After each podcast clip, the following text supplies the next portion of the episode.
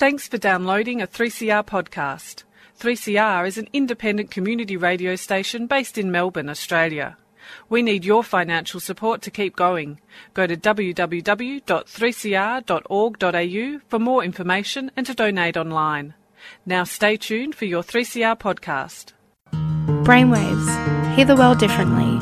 Bringing community mental health to you, raising awareness and challenging stigma. Tune in to three C R Community Radio, Wednesdays at five p m. Melbourne's Drive Time Radio program, featuring community organisations, powerful stories and information. Find us at brainwaves dot org dot a u. Proudly sponsored by Wellways Australia. Hello, my name is Kaylin and welcome to Brainwaves on three C R, eight fifty-five A M, three C R Digital Radio and three c r dot org dot a u. Today we will be speaking with Vincent Tivoli. Vincent is a writer and he completed a Bachelor in Writing and Publishing at N M I T in two thousand fourteen. He made a rock album in the late eighties called What Psychosis, Mummy? In his early twenties, he had an emotional breakdown but recovered and went on to become a youth worker. In his early forties, Vincent experienced another challenge with his mental health journey, and out of this experience in two thousand fourteen, he published a book called It's Okay to Grieve for Yourself, A Guide to Healing Power in the twenty-first century. And in two thousand fifteen, he published another book called The Grieving Revolution, A Practical Guide to Healing and Peace. For seventeen years, he worked in youth housing and homeless teen- with homeless teenagers and as a pastoral practitioner with patients at Caulfield, the Alfred and St Vincent hospitals. He completed a clinical pastoral education course at the Alfred and has a Master in Theological Studies at the University of Divinity, which focused on grief and loss. Uh, Vincent is here to talk about grief in society and his podcast, Zerubbabel Bow and the Day the World Stopped Crying. Now, before we get started today, Vincent has kindly offered to start today's show with an acknowledgement of country. Vincent, welcome, and I'm going to hand it over to you now. Thanks so much for having me on your show, Kaylin, and greetings to everyone out there. And may I begin by acknowledging and paying my respects to the traditional custodians of the land on which we meet, the Wurundjeri people of the Kulin Nation. Wonderful. Thanks, Vincent. And again, welcome to Brainwaves. Uh, so firstly, if you could tell us a bit about your background and how you got involved in writing. Sure. Uh, well, first of all, I grew up in the nineteen sixties and seventies in Brisbane. And at night time, um, my brothers Nick, Emmanuel and I would go to the Piccadilly Arcade coffee shop and another coffee shop called The Great American Disaster, and we would write poetry. But during my teenage years, I struggled with mental health issues, and at about the age of twenty-two, I had what you could call a dark night of the soul. It was during that time I documented my experience in the form of a diary, which was full of poems, stories, and insights, that kind of thing.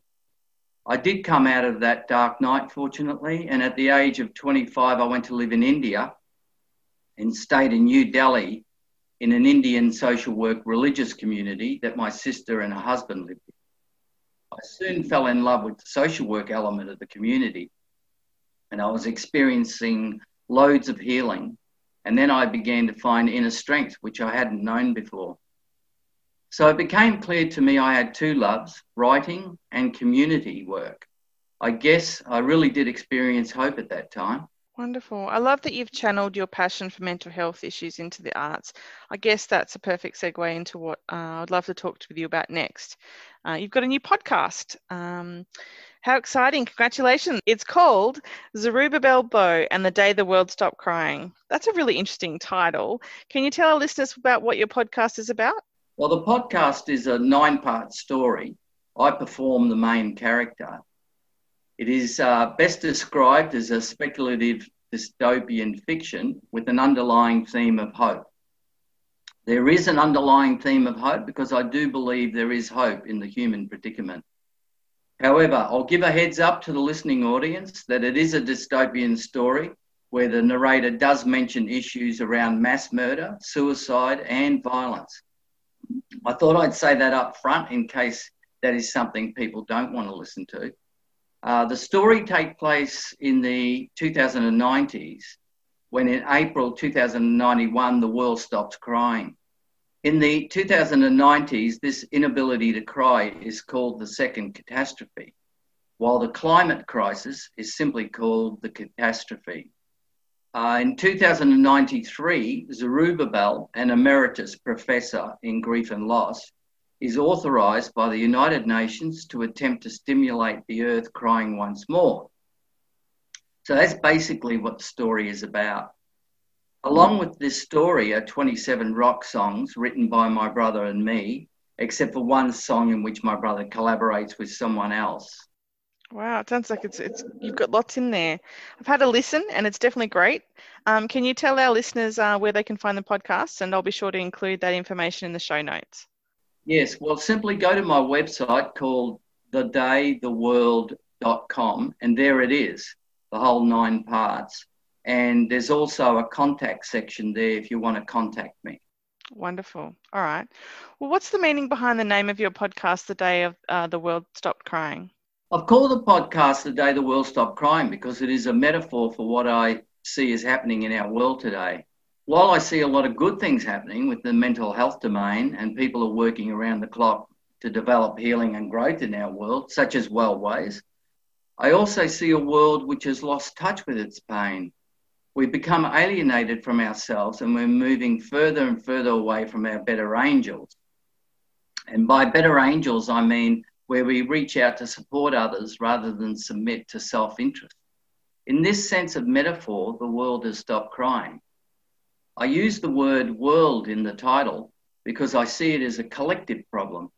It means I see for a collective movement towards learning the art of grieving. When we're out of touch with our pain and we don't heal that pain, we can take it out on others or else we become alienated from ourselves and act out in ways that are self-destructive, like addictions and so on.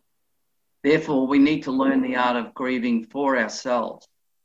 Also, when we're out of touch with the pain of others, we set up injustices and oppressive responses, such as we're seeing towards refugees and Indigenous peoples in our country.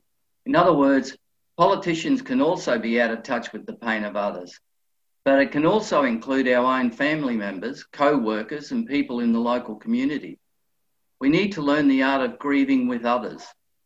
Thirdly, we can lose touch with the pain of the environment, and this is reflected in government policy and our own personal connection to the earth. We need to learn the art of grieving with the environment. Yeah, it seems like there's a lot of things that I guess we're still, we still haven't learnt from and still could learn from. Um, you have mentioned the fact that uh, you think our responses to trauma, grief and loss haven't really changed that much. Can you elaborate a bit more on that? Okay, so uh, let me go back to the nineteen fifties, sixties and seventies, I guess. To tease this out, I was born only nine years after World War Two. And as I was growing up, there was no talk about the emotional, psychological and spiritual fallout from the war. Yet millions were killed in that war. There was no post-traumatic stress disorder clinics in my neighbourhood for people who suffered in the war. Then Vietnam happened and those who fought in the war struggled to get their trauma recognised. In the two thousands, if we look around us, we're witnesses to the fact that people who went to Afghanistan, East Timor and Iraq felt their trauma was ignored by authorities. Not only that, but people in the police force, air force, the navy and so on felt their trauma was ignored. So I believe there is a pattern of ignoring trauma in our world. Yeah, and I think we see that often with veterans who have served and a lot that still don't feel like that they have their trauma um, even recognised, or as you said, the grief that follows from that as well. Yeah, that's true. And look, going back into my own family in the nineteen fifties, another part of my story was that my mum had a, a breakdown around the time I was born. My mother was told by her psychiatrist to get on with, to get on with it. Her belief now is that she was suffering from postnatal depression. My mother has mostly not grieved her wounds throughout her whole life, and she certainly wasn't given the opportunity to grieve in her dark time. I think that set up a pattern for her. I'm sorry to hear that uh, that was your mum's experience. Um, and again, it's a common story, and it's one that I can relate to myself. You are right. People who have been let down by, uh, passed by clinicians really need to have the support now to move past the grief. I mean, we do focus a lot on what we can do better, but we don't focus on, you know, the people that we haven't helped in the past. True, true. And um, look, during the nineteen fifties, I was growing up as a kid, and uh, when I look back at that time, I realised I was hiding my depression. Uh, the question is, why did I have to hide my internal world as a child? Why was it forbidden to tell people how I was feeling? Now, fast forward to the nineteen nineties, and I thought I'd done enough work on my emotional wounds during the eighties, and I thought being a youth worker qualified me as a together human being. But as we know, life doesn't turn out the way you want it to be, you know. Uh, so during the nineteen nineties, my childhood issues began, began to rear their ugly head, and again, I was in deep trouble. I now realise, of course, that healing our lives is an ongoing process and uh, rarely stops. So when I brought up my children, I thought I was the best father. And look, I do get on well with my kids, but but the fact is that uh, I began to realise that I'd brought my own emotional baggage with me, and it impacted on them. And once again, I'd ignored my trauma. So history was repeating itself. In fact, my children were hiding how they were feeling, as I did as a child. But what I find really interesting is that my experience as a kid of not being able to tell anyone about how I was feeling and so on um, wasn't unique to me. I began to meet lots of people, people who had divorces and people that were struggling emotionally, um, who were saying the same thing about their own childhood. So I guess I was by no means alone. Yeah, I think that's, you know, a common theme as well, is that we've all kind of experienced this together. Um, but when no one's talking about it, we can't share and, and, and work through it. Thanks for sharing your story with us, Vincent. It's great that you can recognise that there is transgenerational trauma, giving yourself and your family the chance to heal. Um, as I said, I can relate to that myself, and I'm sure many people can. Um, so, Vincent, you've talked um, so far, you've spoken about the trauma after World War Two and recent years like, uh, sorry, recent wars like Afghanistan. Then you spoke about your mother's depression and your own. Do you have any other observations of grief that you'd like to share um, with us? Yeah, there's a few things I want to say. Firstly, uh, Elizabeth Kubler-Ross, who uh, I pretty much admire. I think she was a pioneer for death and dying. In nineteen sixty-nine, she wrote On Death and Dying. She died in two thousand four, actually, and, and she wrote a book with David Kessler called On Grief and Grieving, and it, that was published in two thousand five. Um, and um, in that book, she says uh, that we're living in a society which is death-denying and grief-dismissing. Notice that her first book, On Death and Dying, was published in nineteen sixty-nine, and in two thousand four, she was saying, we are still grief dismissing and death denying. I respect her quite a lot. Um, so that's, I find that very interesting that she said that thirty-five years later. Secondly, in this discussion about grief and loss, I just wanted to mention the significance of royal commissions that Australia has had over the years. Importantly, these commissions are the most solid, objective evidence we have of ignored trauma in our society. And um, we've had, and in some cases are presently having, royal commissions into mental health, looking at weaknesses in our health system and the broader pervasiveness of mental illnesses and suicides in our state. Other commissions include family violence, treatment of people with a disability, institutional responses to child sexual abuse, Aboriginal deaths in custody, aged care quality and safety, and so on. While all these areas are unique in their own right, for me there's a common thread in all of them, and that is the normalisation of ignoring the pain of people involved in these settings. While there's been progress on many fronts, there's also been a recycling of the issues, like we're going nowhere, and also Um, many churches have still not really identified with the pain of those who have suffered. So a key for me is to unlock the hidden potential in collective change by creating a grieving culture. This, in my view, um, addresses at least one part, but a significant part of the jigsaw puzzle. But let's tease out the Royal Commission into family violence. The Commission had two hundred twenty-seven recommendations, and I believe it's important to support all of them. In fact, we need to support all those who worked extremely hard to eliminate violence. So let's get behind them. Um, in the website, the Commission's website, there's three key, key statements. Firstly, the Commission was asked to consider the need to establish a culture of non, non-violence. How do we establish a, no, a culture of non-violence? Well, I believe to establish a culture of non-violence, we must, among other things, establish a grieving culture. Secondly, uh, the Premier, Daniel Andrews, said quite insightfully, I think, that family violence was an unspeakable crime, and that we can, can, if we continue with the usual policies, we will have the same tragedies. It's my view that if we don't include collective change in our government policies, we will continue the usual policies. We need as many people as possible to learn the art of grieving, and it's important for politicians to take the lead and be examples of those who learn the art of grieving themselves. So I'd like to see politicians learn the art of grieving. Yeah, sounds like it would work if it was for everyone as well. Exactly.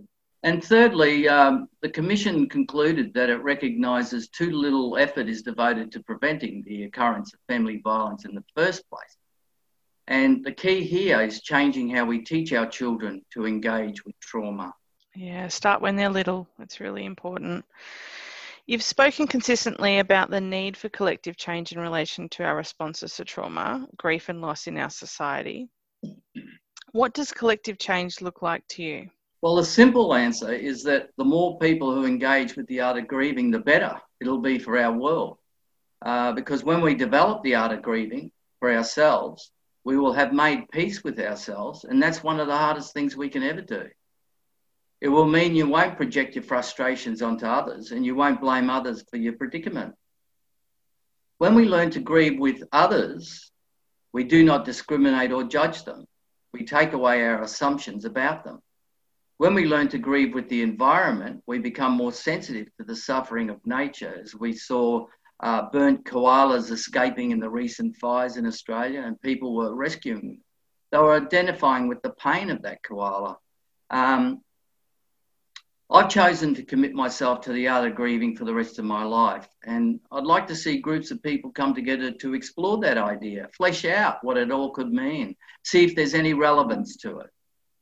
Um, of course, I'd like to see everyone taking up this art, and I'd also like to see people in positions of power, like politicians, lawyers, doctors, journalists, and so on, taking it up. So people could ask themselves these questions. Do I know how to grieve? And will it really make a difference if I do? The more complex answer to your question is that to create a grieving culture, we must have long-term vision. Uh, so I've got about seven points I just wanted to um, clarify. And um, the first one is that we need to continue to explore the profound nature of personal loss, which I think we're doing pretty well at. Um, I think we should constantly recognise the persistent pattern of anti-grief in our society, which is deeply embedded, which is what Elizabeth Kubler-Ross talked about. We need to give ourselves permission to create a journey of grieving for ourselves, the loss of self and the loss of who we are. And we need to establish a wider and deeper understanding of grief, where we don't see grief just as psychological and psychic and emotional and spiritual and so on. We also see it connected to poverty, see it connected to politics. So I know a book called uh, Political Trauma. So it is collected, connected to the political, the social, the cultural, and ecology, which is the environment, you know, because I, I do believe the uh, environment does suffer uh, the, by the way we treat it. And um, we need to have grief at the centre of our beliefs rather than the the outer edges, so that we're not so stoic, you know, so we can admit we're vulnerable. We can admit we're, we're fragile.